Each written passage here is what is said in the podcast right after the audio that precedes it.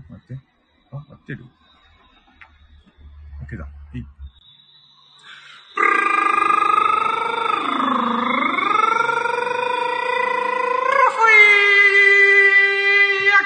あ、違う、待って。あ、はい、はい、はい、はい、はい、ということで、お久しぶりの一週間目のラッキーラジオ始まるよあなたの耳の友達こと、深夜の羅針盤、深夜でございます。えー、改めてラッキーラジオ始まりますので、よろしくお願いします。そして一週間ぶりでございます。イェイそして今日ですね、えー、我らがラッキーラジオの修復人、エビス様こと秀樹さんが降臨してください。いつもありがとうございます。一週間ぶりの降臨、やったはい。イェイはい、でね、あの、今日はですね、ちょっと BGM もなく、あとマイクがね、あの、ほまあ、ほわんほわんしてるだろうなと思いつつ、お送りしております。なんでかっていうと、キャンプの撮影の時にマイクを使って、あの、アダプターを、えー、わ、家に忘れてきました。うーんなのでね、iPhone X のね、ちょっと、あの、なんだろうな、外のね、車の音とかもガーガー撮ったりとか、しながら、えー、とりあえずお送りします。えー、正直、えー、これが終わった後に聞き直した時にどんな音音源になってるかわかんないっす。うーん。まあ、なのでね、えー、まあでも、今、エビスさんが超大あくびしましたね。いや、すいません。あの、こんなさ、超仕事終わりの、ビリヤード終わりの、うんハードの後にちょっとね、お付き合いさ、お付き合いさせてしまって申し訳ないです。いやいやで、しかも今回のテーマがですね、えー、シャープ240、ちょうど240回目、クレイジーキャンプボリューム2、ボリューム2を無事に楽しく開催できたら今日語るラジオとしてお送りします。イェイ正直、えー、1時間で終わるのかなと私は不安がっております。ただ、エビスさんは今、僕の今の発言によってちょっと絶望を感じてるだろうなと思っております。多分途中で、ね、眠ります。いや、まあね、あの、本当に、あの、エビスさんにもね、キャンプ一緒に参加してもらうと本当に言ってなりました。うん。でね、あのー今回のキャンプ、あ、だからキャンプの話する前、まあ、ラッキーをね、私は下々喋ってるんですけど、今回はもう、キャンプの話がメインになるだろうなと思っております。うんなのでね、今回は本当キャンプラジオでございます。じゃあ行きましょう。やるの準備はいいかよーそろー深夜の新聞プレゼント、ささやかな日々の明け方ラジオ楽してラッキーラッチ、Here we go!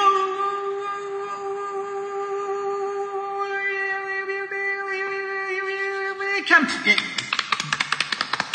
あなたの鼓膜に狙いを決めて、えー、んなラジオズキュンとキュンバッキュンはい、じゃありました。はい、ということで始まりました。でね、あのー、ラッキーをね、毎週毎週ちょっと考え、あ、毎週とか、まあまあ、毎毎回ごとにね、あの、一日、一日を振り返って、こんなラッキーがあったとかやってるんですけども、ちょっとね、僕が一週間ぶりということも相まって、え、ていうかもう、このキャンプに全てをかけたと言ってもいいぐらい、ちょっとバーってやったんで、ちょっとその反動で疲れとか、あーずっと寝てたりとか、そんなこともあったので、えー、なんだろうな。うーん、もうキャンプ以外の話は一回すと置いとこうかなと思ってます。うーん。で、ま正直、この、でっかい、どでっかいラッキーで言うならば、えー、本当にね、タイトルのある通り、クレイジーキャンプボリューム2を無事に開催できて、えー、みんなで楽しくワイワイできたことっていうことがもう、ひとまとまりの大きいラッキーなんですけども、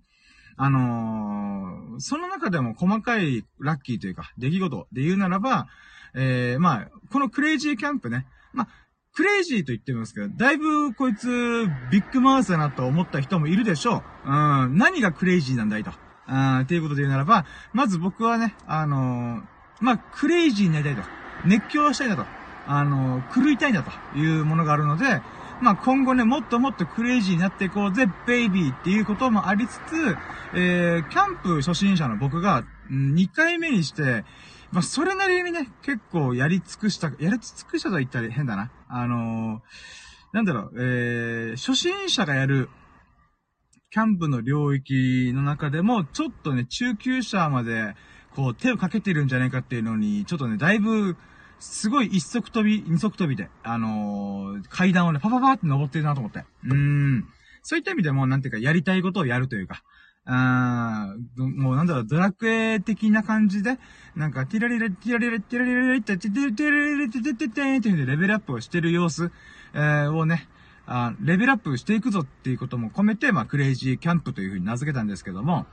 んで、あのーまあ、何度も言ってますけど、このクレイジーキャンプのやりたい、あコンセプトというか、テーマっていうのが、やりたいことをやる。みんながやりたいことをやるっていうことに決めてるので、あの、まあ、前回ゴールデンウィークにボリューム1をやったんですけども、その時もね、本当にみんながやりたいことを全部ぶち込んで、あの、すごい濃密なキャンプができたんで、とっても喜ばしかったんですよね。で、かつ神がかったラッキーもいっぱいあったんで、あ、これいいじゃないのと。じゃあ次回ってもっともっとででっかいことというか、規模をどんどん上げていこうと。バージョン2.0にするとか、もしくは新しいことに挑戦するとか。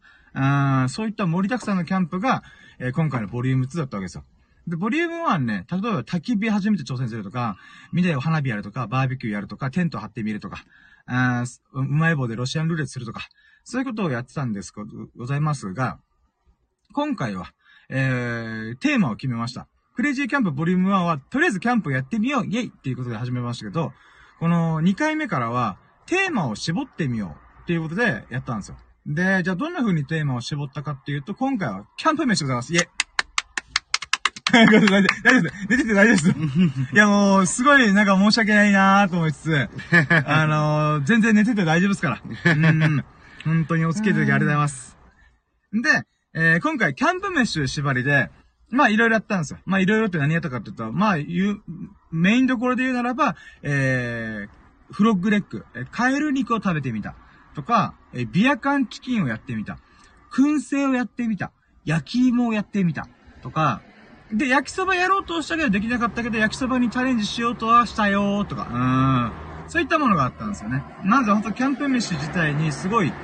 うん、バリエーションをね、あの、たんまり込めて、やったってことが、まあ、喜ばしかったですね。で、他にも、この焚き火2.0やってみる。焚き火ね、1回目やってみて、本当薪をくべてパチパチやるとか、マシュマロ食ってみるとか、やったんですけど、まあ、その次の段階で、トーチ型の焚き火、スウェーデン焚き火っていうのがあるらしくて、で、それをちょっとやってみた。まあ、これがね、今回のライブ配信の背景であり、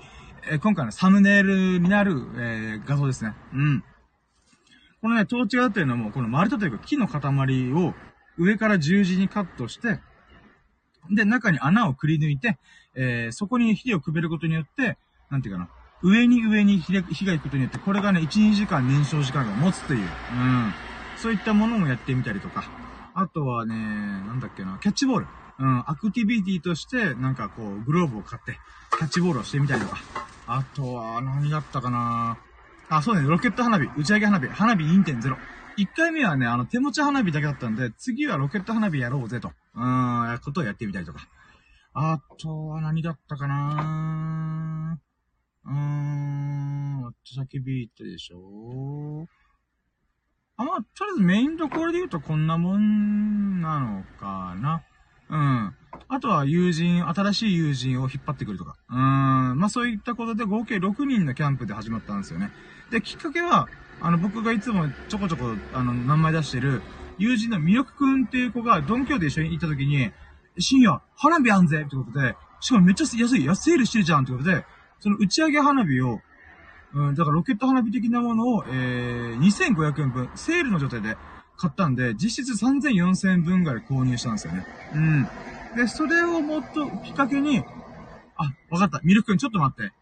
これでキャンプしようぜっていうので、花火だけで終わらすのはもったいない。キャンプもしちゃおうっていうことで、そこからクレイジーキャンプボリューム2を急遽ね、やることになりました。で、僕はそのキャンプの2週間前に鹿児島旅行、妹の結婚式が控えてたんですけど、とりあえずやるぞってことで、まあ、妹の結婚式無事終わって、帰ってきて休んで、えー、実際キャンプをやる10日前ぐらいにね、あの、みんなに、ちょっと、今から動くぞ、みたいな。うん、もともとね、日にちは確定して10月8、9でやろう、みたいな。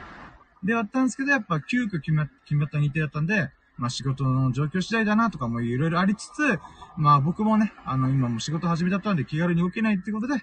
ーん、まあ、このタイミングでやっちゃうかと。うん。ってなりました。うん、で、そっから、えーっとね、みんなに連絡しながら、まあ、LINE とか、えー、なんだろう、こうドンキホーテとか、LINE とか、LINE を使って、ドンキホーテでこんな買い物したよとか、こんなアウトドアグッズ手に入れたよとか、楽しみとか、そういうことをね、もううざいかもしれないけど、えー連日投稿して、みんなの気持ちに薪をくべたりとか、一緒に買い物に行って買い出しの時に、これやったらどうとか、あれやったらどうっていう風にね、やるかどうか置いといて、アイデア出しとかをね、やってみたりとか、うんそういう感じでみんなの気持ちをね、高めらせながら、もう薪のようにね、ゴーゴーゴーゴー燃やしながら、あのー当日迎えられた。で、当日もね、あのー天気に恵まれて、台風も来ず、えー、まあ、パラパラと雨が降る程度で、え、かつ場所もね、誰も使ってなかったんで、あの、無事ね、あの、我々だけで、えキャンプ、テン、キャン、テントを張れるというね、ほんと、いい条件といい瞬間に巡り会えて、え、無事開催できました。本当にありがとうで、まあ、友人のね、あの、若神アシャ君っていう、亡くなった友人がいるんだけど、そこ、そいつのお墓の、えー、一直線上に見えるところに、えー、今回のキャンプ地をつ、だったんで、えー、そういった意味でもね、あの、ほんとね、アシャ君ありがとうみたいな、うん、感じがありました。で、じゃあ、いざやりますせーということで、最初ね、合計6人、僕含めて6人でやる予定だったんですけども、残りのね、3人は後から駆けつけるってことだったんで、まあ、僕とミロク君のセペリ君の3人で、えー、スーパーで買い出ししたりとか、えー、いろいろやりました。うん、で、設営して。で、これで嬉しかったのがね、セペリ君という友人が、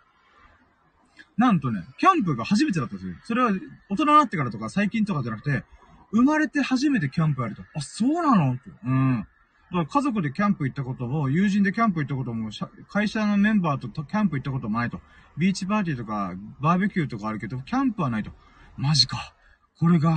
セペリ君の初めてのキャンプなのかって、まあそういうふうにね、思ったんで、まあ当初によっていろいろ組み替えて、もうキャンプの設営から一緒にセペリ君ってやろうみたいな。うん、そういったことで動きました。なのでね、なんかその様子からね、ちょっと動画撮ってたんですけども、あのー、だから今回ね、こん、ボリューム2を撮るにあたって、僕も僕でね、YouTube 用の動画は絶対残すぞってことで、あの、カメラ2台持ってね、あ、まあ iPhone、いつも使ってる iPhone X と、あのー、カメラ用にしか使ってない iPhone 6。これを2台持ちした状態で、えー、スイッチしながら撮影しまくりました。うーん。で、まあ、最初、テント設営して、で、お肉焼いて、えー、まあ、飯食いながらやったんですけども、そこから徐々に徐々にね、あのー、準備が始めて、えー、まずはビア缶チキンというのをやりました。うん、ビア缶チキンっていうのは、鶏1羽丸々使って、そのね、お尻の部分に、この、ビア缶、ビールの半分、まあ、缶の半分を使って、えー、それを突き刺して、そして煮込む、みたいな。煮込むっていうか焼き上げる、みたいな。うん。そういったなんかね、うーん、キャンパーの人でも結構手がかかるものをちょっと挑戦してみたりとかしました。で、その間に、えー、燻製の準備もしたりとか、あです。その中で、えっ、ー、と、ゆうくんという友人も来てくれてね、あそっからみんなでワイワイしながら、えー、いろいろね、あの、料理とか、チャレンジしてきました。もう、キャンプ飯ね。僕は本当に料理ができない人間なんで、そういった意味でもね、ああ、俺なんか、料理できねえくせにキャンプ飯に挑戦するってなかなかハードル高いことを、ね、一足二足飛びでやってんなぁでもやってみたかったからちょうどいいやと思って。でね、ここでね、ちょっとやっぱ料理の難しさ、キャンプ飯の難しさをすげえ実感したんですよ。それが何かっつうと、まずビア缶チキンはね、もう吸ったもんだしながら時間かかるんよね。うん。この仕込みしたりとか、あとはちょっと味、味付けのために寝かしてみたりとか、で、さらに、炭をこうして焼き上げるときに1、2時間かかるとか。そんな吸ったボンダをして、何度も何度も焼き上げても、なんかこれ火が通ってなくないってことで、うん、蓋をかぶせ直したりとかね。うーん。まあ、ビアカンチキンでどんな料理かってね、ちょっとググってみたらわかるんだけど、結構ね、これやってみたら難しかったんよ。まあ、なので、まあ、こん、まあ、最終的にはね、あの、無事うまくできた、できて、みんなが美味しく食べてくれた。これめっちゃ柔らかいじゃん、とか。うん、すごい嬉しいこともいただいたりとかできたんで、あ、じゃ成功はしたと。ただね、あのー、何を失敗したかって、火力が弱かったんだよね。うん、火力が安定してない状態でビアカンチキンを挑戦してしまったんで、あの、2、3時間かけて、全然焼き上がってないっていうね、うん、こともあったのでね、そこはちょっとね、今後の課題だなと思いました。うん、で、その間ね、燻製もまた失敗したんですよね。燻製もなかなかね、あれ、これ正解して、成功してなくないみたいなことが何度、3回ぐらいありながらも、それでもね、3度目の正直でやってみて、え、まあ夜中ね、あの、燻製ボックスにぶち込んで、で、忘れてて花火とか焚き火とかして。んで、翌朝になって食べてみたらめっちゃうめえじゃんってことで、あ、これが燻製ってやつかっていうふうにね、ちょっと感動を覚えました。うーん。なんか燻製ってね、温燻と熱燻だったかな ?2 種類あって、その2種類の使い分けというか、どういうものなのかっていうのが、やっぱやってみないとわかんない部分があったんですよね。うん。まあ、ただね、やってみたら、あ、いいじゃん、これ、みたいな。うーん、っていうことも、まあ、なんだろうな。ぶっつけ本番、あの、あた、壁にぶた、ぶち当たれ、みたいな。うん。そういったことをやりながらやった結果、まあ、なんだろうな。うん。まあ、うまくいったと。うん。なので、また次回やるときには、より、え洗練された、えー燻製料理ができるんじゃないかなってことで、また学びとね、気づきがたくさんありました。で、その後、カエルチキン。うん、カエルの足食べてみたんですけど、カエルの足はね、みんなさ、鶏肉みたいな味がするってよくレビューとかね、話を聞くんだけどもね、僕も確かにその意見もわかるんだけど、食べてみたらさ、あの、鶏肉だけじゃないなって思ったんだよね。うん。どういうことかっていうと、最初、ちょっと魚介的な、魚のお肉的な、あの、味わいがするんで。で、だんだん噛んでるうちに鶏肉っぽくなってくんだよね。なので、カエル肉ってとっても興味深いなと思ったのが、一個食べることで、お魚と鶏の両方を楽しめる両お肉なんじゃねえかなと思った。ただね、これで僕がね、美味しいかって言われたら、うーん、ってちょっと思っちゃった。うん。いいか悪いかじゃなくて、僕の好き嫌いで言うならば、あー、これちょっとあんま好きじゃない方の味だなとか思った。だけどこれもやっぱ食べてみたからこそわかるよね。あ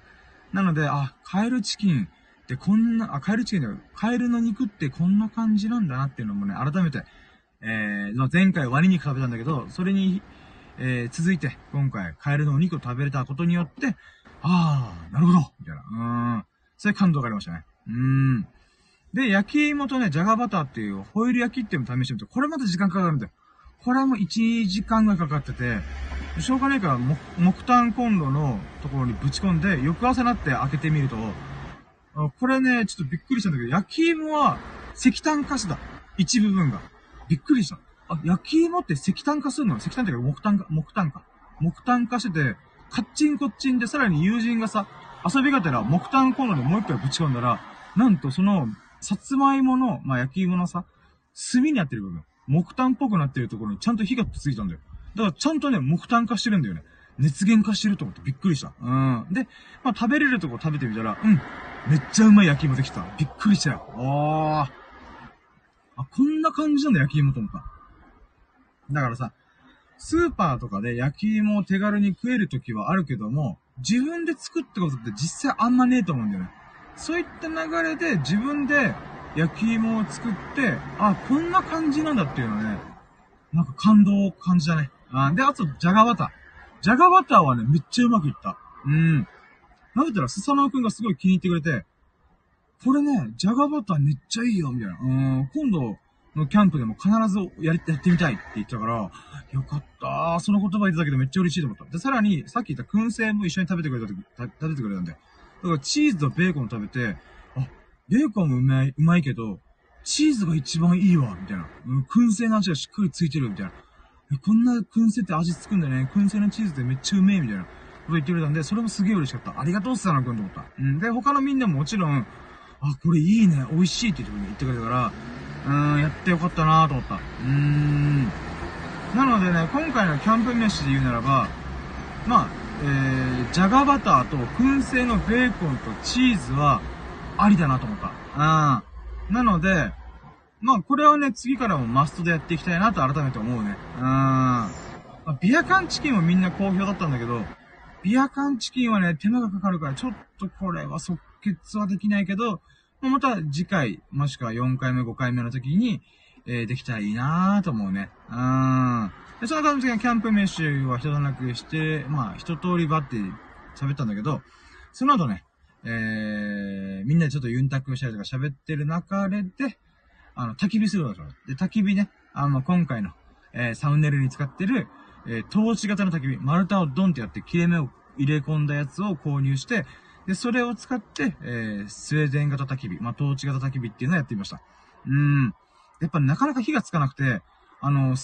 ミルクくんが持ってるアルコールランプをつけるようなアルコールをぶっかけてみたりとかやっても、なかなか火つかねえな、みたいな。ってなったんで、しょうがねえんで、バズーカバーナで火をつけるって暴挙に出ました。あの、木炭とかをつける、火、火起こしする、もう、かん、火力が半端なく強い、バズーカバーナーっていうものを使ったんだよね。うん。で、えー、だから今回のそサムネイルで火がね、横とか縦か、あ、真正面とか横から漏れ出てるのは、このバズーカバーナーが、この火を焼きまくってると瞬間なんだよね。うーん、めちゃくちゃね、あのー、迫力ありました。うん。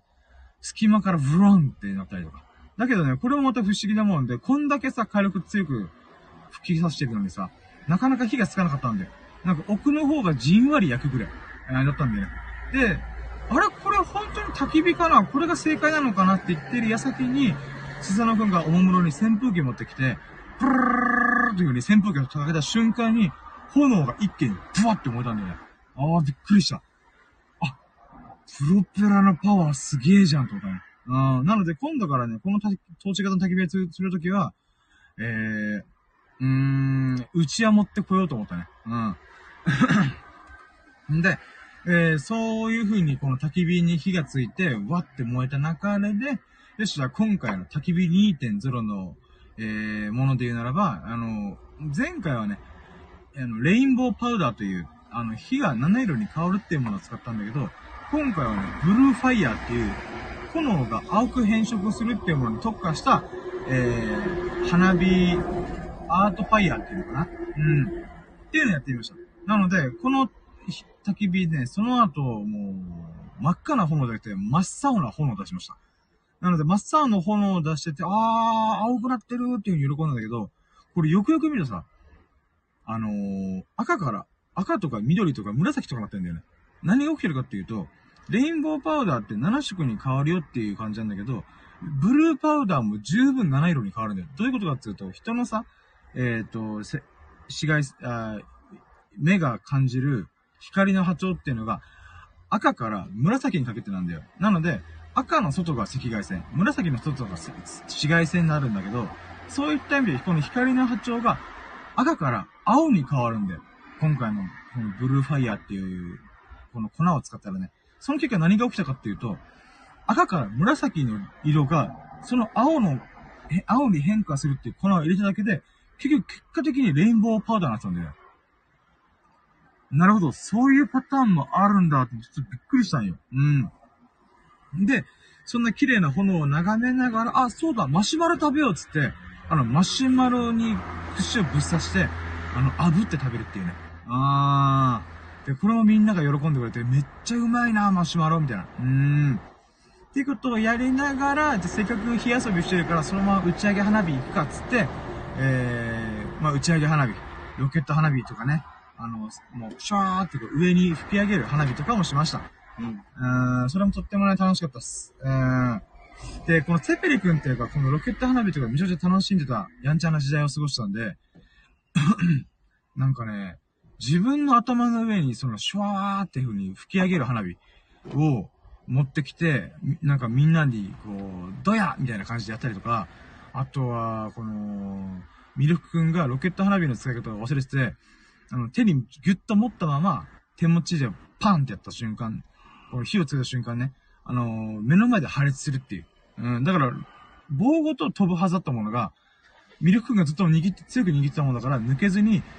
手元で爆発するっていうね。で、僕らも僕らそのび音にびっくりして、うわ、何見えるの？うん。そんなこともありました。うん。でもね、結局、この、ロケット花火、打ち上げ花火もね、動画で撮って、僕自身もその打ち上げ花火というか、うん、そういうプシャンプシャンっていう風に、こう、弾き出す花火をね、まともにやったのが今回が初めてみたいなもんだったから、とってもね、ああ、こういうもんなのか打ち上げ花火っていう風に、また学んだね。うん、楽しかった。うん。まあ、そういった意味で今回ミルクくんが、まあ、キャンプのきっかけを作った、えー、花火を購入して、そして僕らにもやらせてくれて、本当に本当にありがたいなと思った。で、その後、そろそろもう寝るかっていうことに寝て、で、その流れでエビスさんも合流してると。まあ、スサノくんそういえば合流したんだよ、もともと。うん。ゆうくんの次に合流して、で、そこで、お腹空いてるってことで、肉の買い出しをね、深夜の4時に行ってくれて、で、そこから帰ってきて、僕も朝方起きて、えー、焼肉すると。うん。で、焼肉した、しながら、えー、僕は僕で焼き芋食ったりとかね、あの、燻製、もう一回、第2回目の燻製やったりとか、えー、そういったことをチャレンジしました。で、その朝っぱらかね、からね、あのー、スサノオくんと僕で買った野球のグローブがあるんだよ。ドンキでね、たった2000円で買えたの。2000円激安だよね。その2000円のグローブを使ってみんなでキャッチボールしました。うーん。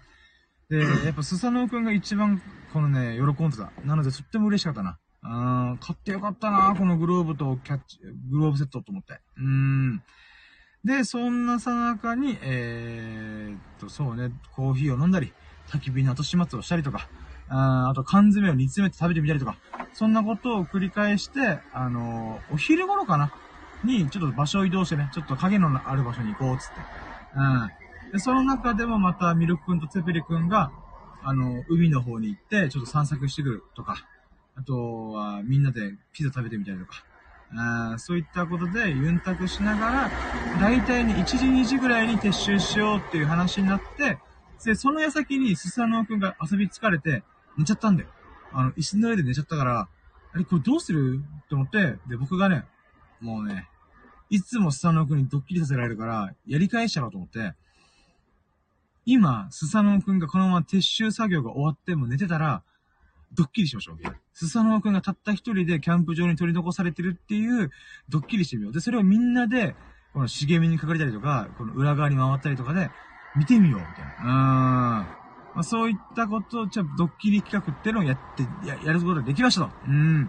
で、それで結果何が、どうなったかっていうと、えー、じゃ無事成功して、えー、スサノくんが、え？みたいな感じで、あのー、起きて、誰もいないんだけど、みたいな、そんな感じもありながら、えー、こうなんていうの、一人ぼっちのスタッフを驚驚かすっていう。うーん。これもまた準備大変だったんだよね。車の移動をして、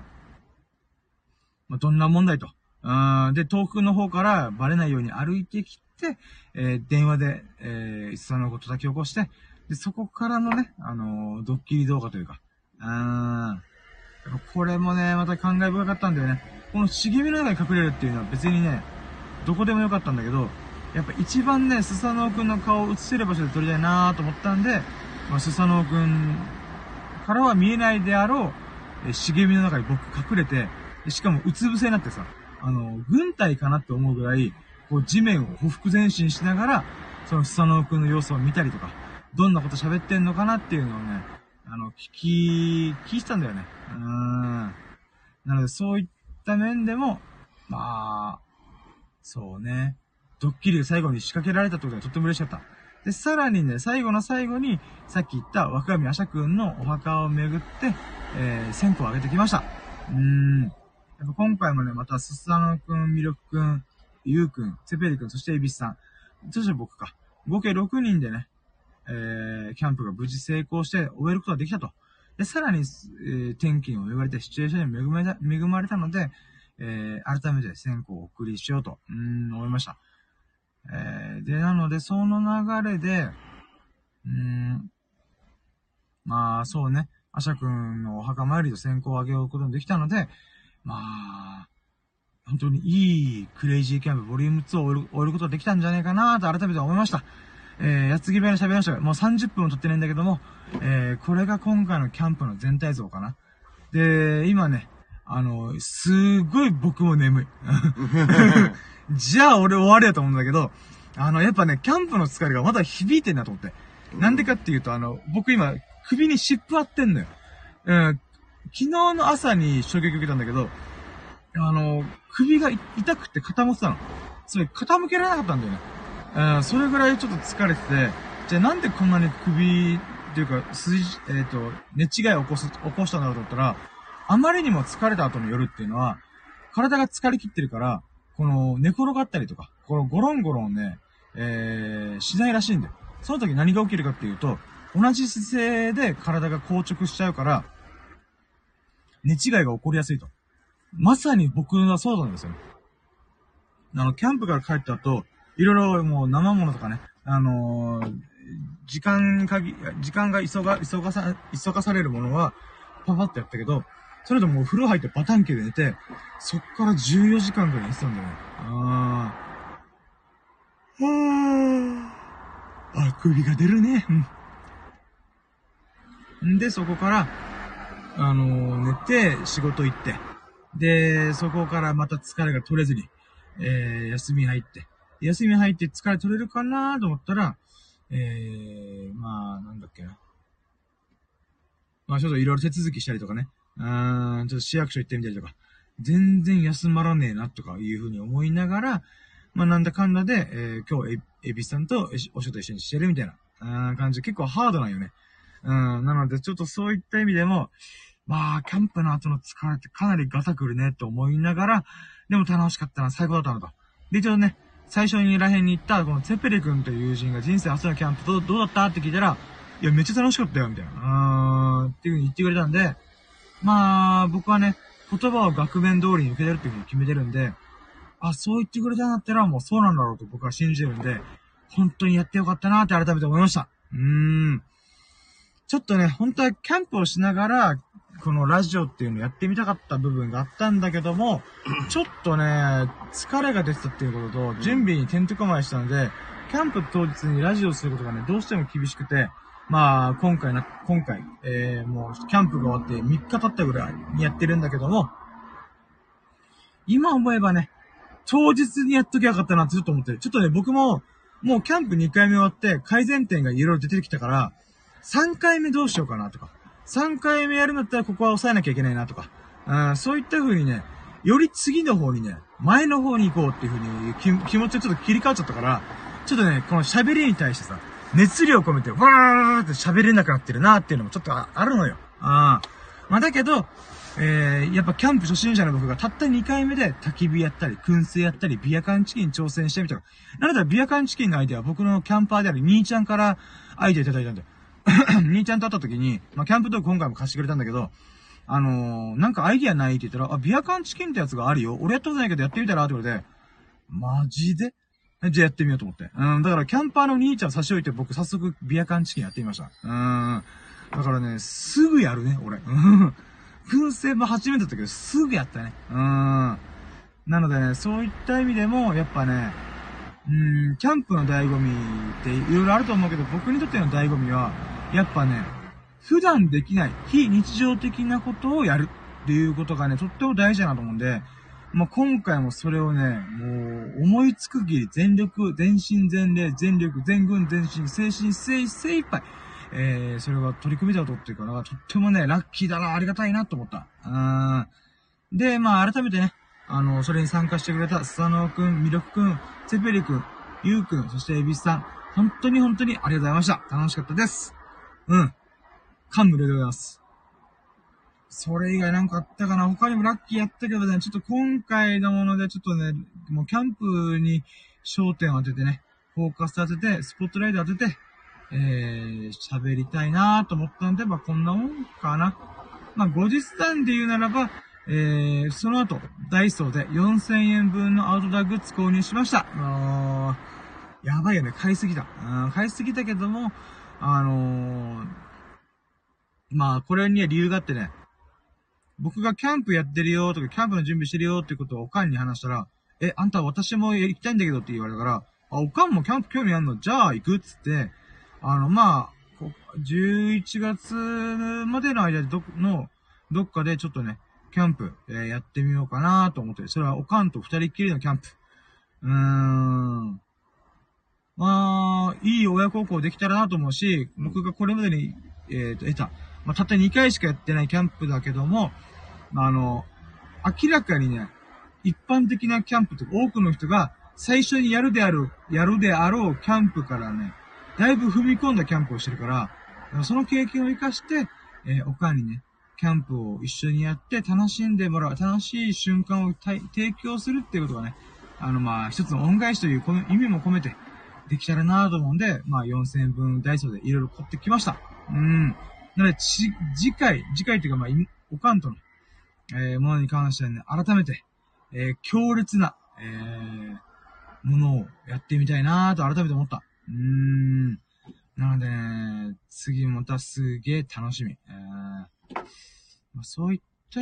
感じかな、今回のキャンプ。そして僕も喋りながら、そしてエビスさんの寝顔を見ながら、まあ、俺も眠くなってきたと思ったんで、今回はちょっとその、これぐらいにしとこうかな。35分ぐらいで。まあまあこんなもんか。普通こんなもんだよな。いつも1時間ぐらい喋ってる僕がおかしいんだよなと思うよな。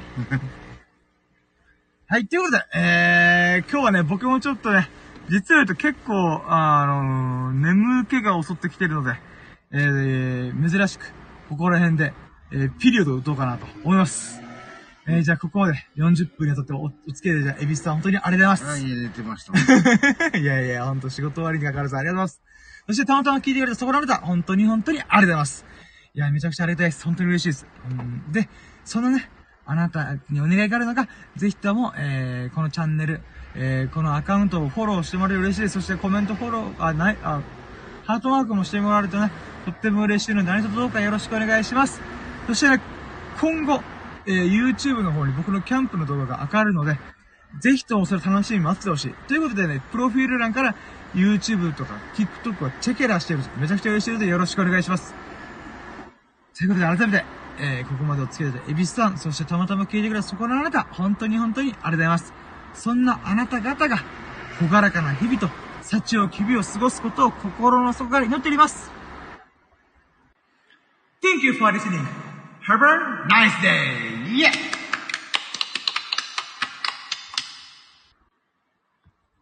はい、ということで、今回がね、えー、シャープ240、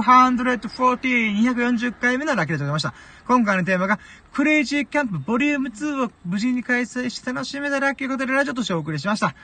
いやー、本当はね、2時間ぐらい喋るかなと思ったけど、あのー、こと細かに言うと、多分、キャンプの時間と同じ時間喋りそうだから、恐ろしくてやめました。うん。あと僕もね、ちょっとなんか意識朦朧としてるっていうのもちょっとあったので、あと明日の仕事にちょっと差し支えそうなんで、明日僕名護まで行かないといけないちょっとやばいんですよね。うん。片道1時間半なんで、あー。名護なんだ。名護なんですよ。なのでちょっとね、あのー、大丈夫って、ここら辺で終了しようかなと思います。まあ、何、今回のキャンプ、あ、今回の、えー、ラッキーラジ何が言いたいかっていうと、みんな、動けば、ラッキーなこといっぱい盛り出すんだぜってことで。うん、ぜひともみんな動いていこう。うん、そういうことをね、火の玉になってね、あの、めんどくさいこととかやってるけど、結局ね、一番めんどくさいことやったやつが一番楽しめると僕は改めて思う。うん。自分がやりたいことをめど、やりたいことだけどめんどくさいことがいろいろある。だけどそれを乗り越えてやるからこそ、えー、すっごく楽しい。だから楽して楽しいはあんまないんだろうなとも改めて思ったからね。それを教訓にまた次回のキャンプにつなげたいなと思います。ということで皆さん、えー、まあね、良き日々をお過ごしください。Have a nice day! ということで終了しますね。ありがとうございました終了